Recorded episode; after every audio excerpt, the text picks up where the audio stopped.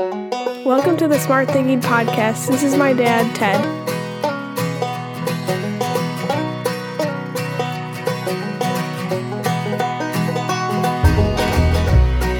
Welcome to the Smart Thinking Podcast. I'm your host, Ted Neitzke. I hope this episode finds you doing well because I've been doing a lot of thinking lately and been having some great times the last few days. And I had one experience a few nights ago that I want to share with you that I hope helps you frame your mindset around the importance of us. Yeah, like each other. Maintaining our strength and passion for the service we need to have for others is critical, and it's what we need to focus on.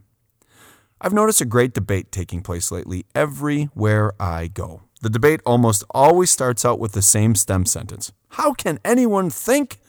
Insert whatever. And then someone tries to convince me to wear a mask or not to wear a mask, to get vaccinated or not be vaccinated, to send my children to a place or not send them to a place, to shop at a store or to protest that store. My self talk was getting dangerously pessimistic last week, and I kept thinking about how I think we've become a me first society.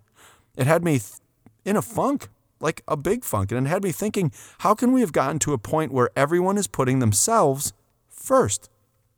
Now, while being stuck in that mindset, I was seeing the evidence of it everywhere. It's kind of like if you think it, you're going to see it. And I looked. It's like it's like the yellow car effect. You buy a yellow car and suddenly everywhere you look there are yellow cars. But before I get too deep into my mini rant here, I want to give you a little history lesson to help frame the rest of this reflection and the reflections through this episode. Have you ever looked at an American coin and read what's on it? I realize you know all of the different types of coins nickels, dimes, and quarters, but if you truly look at the, just say a quarter, there's a symbolic definition on the quarter that I think is important.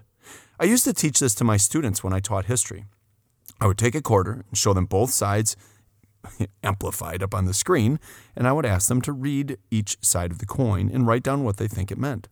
You see, the front of the coin on a quarter says liberty, meaning simply that we should all enjoy our right to freedom as well as choice. Now, the back side of the coin has a little Latin phrase on it, e pluribus unum, which means from many, one. The quarter, you see, is a small and yet gigantic symbol for each of us individual liberty and collaboration. We must ensure that we each maintain our freedoms while at the same time working together to ensure a sustainability for the future as well as a brighter and better future. Now, I keep this in mind all of the time, but it wasn't until I was driving home on Friday night from my son's soccer match in Decorah, Iowa, that it hit me. We as Buffaloes are living in the greatest and period in modern history. And it is why so many of us are stuck as well as struggling. Let me explain. So, my wife Megan, my son Charlie, and my daughter Grace are the center of my known universe. Their warmth feeds me like the sun feeds Superman. Being there in the different arenas of their life and being there for them is what it is all about for me. So, this Friday, I drove four and a half hours to Iowa to watch Charlie's soccer team play a nationally ranked team. Now the match ended at 7:30 after a heartbreaking extra time loss, and I decided I'm not going to sleep here tonight. I'm going to drive home. Now, the entire ride to Iowa earlier in the day was filled with phone calls, and I was connecting with a lot of people to support their leadership and hear from them and, and frankly, just listen. I was being told about school board meetings filled with protesters, employees that were angry with each other for being or not being vaccinated, parents who were calling with difficult to fill requests, and as we were coaching on the phone, I was my normal optimistic solution driven self, and I kept hanging up and saying to myself, we're becoming a me first world, and I don't like it. Each time, as a result of my framing everything this way, I was not seeing the you first work all around me. I was slowly turning away from the storm, and I think, like unfortunately many of us do, we are each doing the same thing, and we're feeling the same way. As I was driving home, it was approaching the time of night where I couldn't, or I should say, shouldn't call anyone, and I found myself listening to some Frank Sinatra in the car and reflecting about my week and the struggles of many of the people I care about. I had my cruise control set and I saw that my ETA to my house was about 12:15 a.m. Now, have you ever been driving and all of a sudden the ETA on your GPS or, or your maps just violently adjusts, like a whole half hour gets added to it? I was like, what the hey Ray? And I look down and suddenly it says 1245. Then it says 1250, 1255, 1 a.m. I'm like, what is happening? Then I see that the interstate ahead of me is closed and we have to take a detour.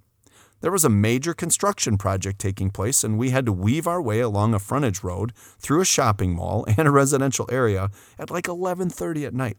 Now, needless to say, I was frustrated and thinking to myself, how could they do this to me?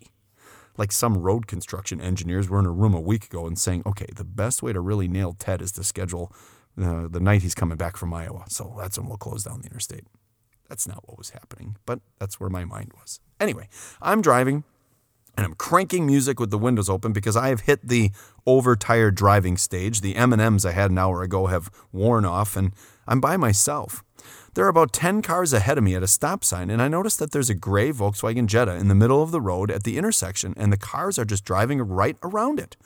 As I get to the stop sign, I see a young couple standing there and the door is open. They're in their early 20s and they're there. And then, as I'm about to drive by, assuming it was just a little fender bender and they rear ended each other because they were probably texting, I see a man laying half in and half out of the car with the door open. Now, I instinctively go into my old school principal teacher mode, put my hazards on, turn off my car, and run over to the scene. I ask if they've called 911, and I can hear the dispatcher talking to the young woman standing over the unconscious man. I hear the dispatcher tell the woman's boyfriend to start CPR, and just as he begins, the guy behind me says, Hey, I saw you pull over. What's going on? And we say, well, we'll rotate doing the CPR as we wait for the paramedics to get here because we're like in the middle of a nowhere in a big traffic jam. And I'm thinking to myself, there's no way those paramedics are going to get here quick. I'm the third in the rotation. And the guy giving CPR is the man who pulled over behind me, and he has he says, "Hey, could you go check on my kid? He's sleeping in the truck." So I run over to the truck and check in with the five or six year old boy, and he's just sitting there in a haze. And I say, "Hey, go to sleep. Your dad's helping us out. We'll be right back." And then I run back over and recognize what is happening because I've unfortunately seen all of this before. The young man who is unconscious, laying in the road, has ashen skin and purple lips. He's overdosing. I was trained in drug abuse recognition 15 years ago or 20 years ago, and it was evident that this was an opiate induced overdose. I want to back up a second here because as I was getting out of my car, I was momentarily angered and heard that statement me first in my head. I realized that the people were all still driving by as this young man was laying, dying on the ground in the road, and no one except for those two had pulled over. And now suddenly four strangers were trying to revive him. I thought, this is the best example of me first ever. And I was disappointed in humanity. Just as I was going to relieve the man doing CPR, the screams of sirens filled the air, and we looked up to see a fire truck, two ambulances, and three squad cars. And in an instant, the professionals took over, strapped the man from the car on a gurney, took his vitals, and brought him into the ambulance, where they Narcaned him and brought him back. When it was all over, which was about 15 minutes, we could see traffic backed up forever. Our cars and trucks were in the middle of the road. Sheriff's deputies began taking our statements, and I just stood there for a second and took a breath. And then it hit me. We are a you first world. We just need someone to be the first we. While we were hovering over the man who had OD'd, 20 some people were all around us asking how to help and taking on leadership roles. Someone was consoling the girl who was in the car with the man who OD'd. Someone was checking on our vehicle. Someone was directing traffic. Someone was talking to the young people. A UPS driver blocked traffic with his semi. And suddenly I realized we are all good by nature. Look at all these buffaloes. I walked up to my new friends and shared with them that I was really proud of them and thanked them for pulling over and stopping and, and helping this young man who is a total stranger. I stopped because I saw the man on the ground, but only because I saw a young couple trying to help him. The guy behind me stopped when he saw me run to the car. The other people jumped into action because that is what people do when they see others running towards a storm. They join in. A very nice deputy took my information, and I walked back over to the single father who had left his son in the truck and shared that I was really proud of him for stopping and jumping in to help with CPR. And he said, I only stopped because you did. And I said, I only stopped because they did. And we laughed, which is the weird thing that people do who share a scary life experience together. We shook hands and we nodded as the ambulance drove away with the paramedics giving us a thumbs up. I looked over and I saw buffaloes all around me. Law enforcement taking control of the scene and getting people back on the road. Firefighters securing the car. Paramedics helping this young man, a deputy consoling the young woman whose boyfriend almost killed her when the car he was driving smashed into the concrete wall as he was ODing, and a whole lot of people getting back onto their journeys. I got in the car and immediately started reflecting about the leadership and buffaloes I just met. I don't know their names, I know nothing about them, but I know this. That first young couple to get out of their car and help triggered within a bunch of us a desire to charge into the storm. It also hit me that I was with a bunch of people and shaking hands, and I realized this is an and situation.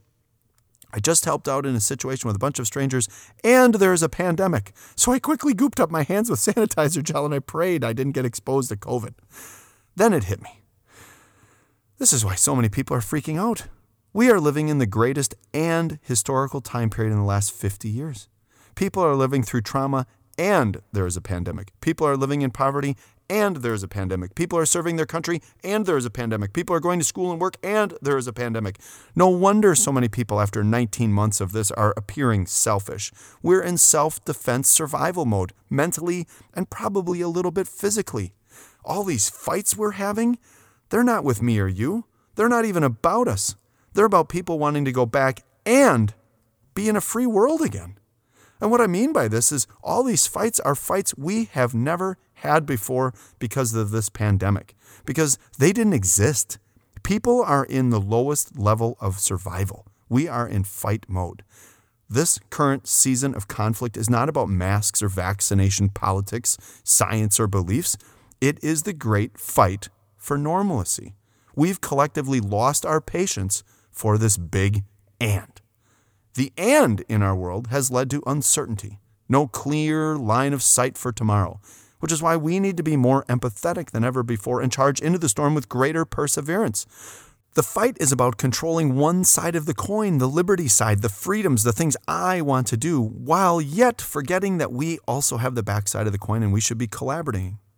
We all have the capacity to collaborate and be collaborative and caring. But like my experience the other night, those cars in front of me that drove past the accident that I was mad at? Well, they may have thought it was under control. After all, everyone can call 911 and maybe they had people in their vehicles that were in need. Maybe they needed to get someplace. Maybe they were in trauma. And why did I have to jump to the conclusion that they were wrong and selfish? Now, I didn't have to do that. So, what do we do to support those around us when the and world we are living in creates extra weight in our backpacks of life and we fall into judging others? Well, we figure out a way to create some relief, and the best way is through a process. Each day, as leaders, we have an obligation to support those we serve and influence those people with optimism and hope, hopeful strategies, as well as common sense approaches to life. Take the American working mindset and compound that with an and world and the world we are living in, and we're headed for workplace and classroom and life disaster. I saw a meme the other day of the difference between a European out of office alert and an American out of office alert. It went something like this The European one said, Thank you for contacting me. We will be camping with our family and on summer holiday. I will not see your email for the next 60 days. that just sounds freeing. Now, the American version said, I'm getting a liver transplant today and should have access to email by late afternoon. Now, while that's funny at first, it's telling to this weird world we live in. As we lead for the next year, we have to become hyper aware of the needs of those we serve. So, the two sides of a coin strategy.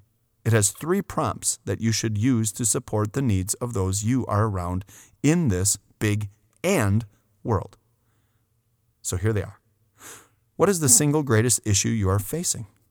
When you come upon somebody who looks like they're struggling, you just ask that. Hey, what's the single greatest thing you're facing right now? Like right now. And then you listen. And then you prompt them again. Well, what solutions or strategies can you employ to get past this? Key words that you can employ. And then you listen. And then you ask, what do I need to do in order to fuel your optimism and get you through the storm? That's it. Think about these three prompts for a second. We are living in an and world that is supercharged because of the pandemic. Here's an example of something that I'm sure you could hear any day in any place.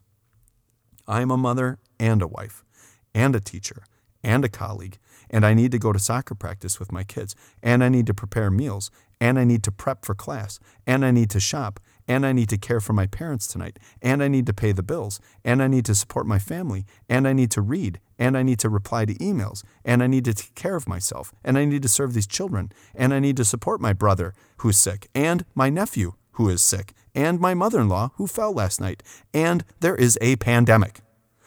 Now, this is pretty typical and situation. However, this is not a suck it up buttercup situation because each one of those life situations is significant, compartmentalized, and important to that person. So, where do we fit in? Well, we stop and we see how we can help. We don't drive by or assume someone else is going to take care of it. We stop, check, and support. Three questions What's the single greatest issue you are facing right now?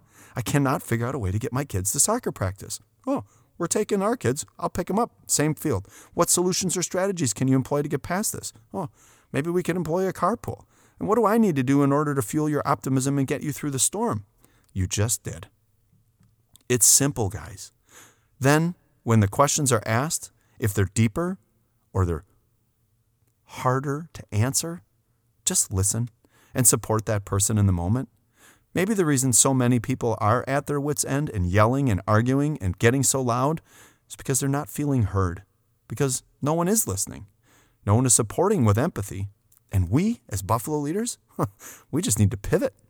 Two sides to every coin liberty and what we can do, and e pluribus unum, what we can do together as one.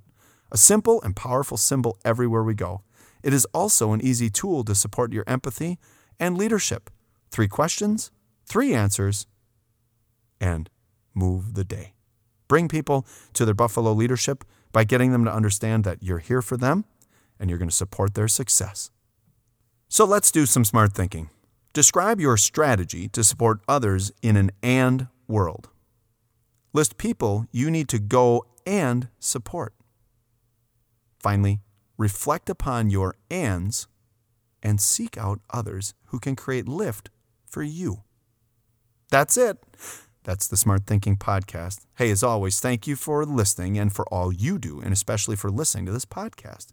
Please share this with others and contact me if you'd like additional information or ideas or coaching through us here at CESA 6. And thank you, as always, to the Well Pennies for the great music. Please make sure to follow them on your music platform. Finally, here's the deal.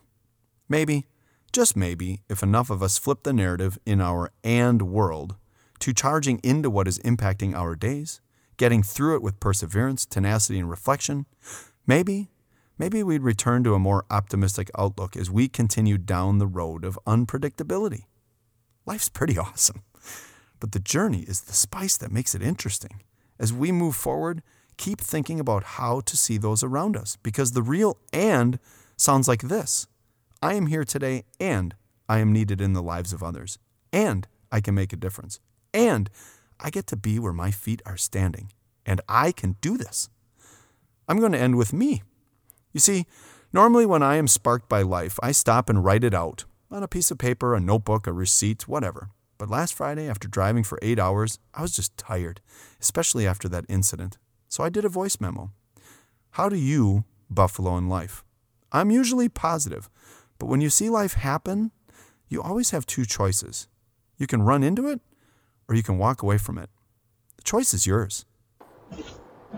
Friday night driving home, come upon an accident. Young man overdosed. Restored faith in humanity. I was just complaining and whining to myself about we've become a me first world.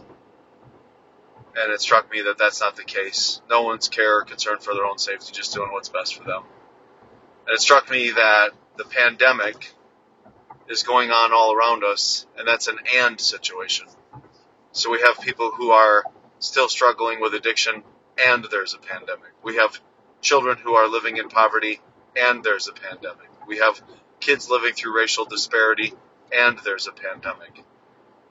And we still expect everything to move forward as if nothing is going on. So, what are we going to do different? What's our challenge? How do we buffalo into this weird world we're living in? Where everything's an and. There's political turmoil and a pandemic. There's political turmoil and poverty and a pandemic and racial disparity and a lack of resources and a lack of feeling of safety. And what are we going to do about it? Well, we're going to buffalo. Each of us every single day has the opportunity to shift the direction of those around us. And the best way to do that is through process. So my challenge is you and your work and you and your school. Are, how are we going to get people to help show up? And when they do show up, check in on them. And what's the process? Welcome to your life. There's no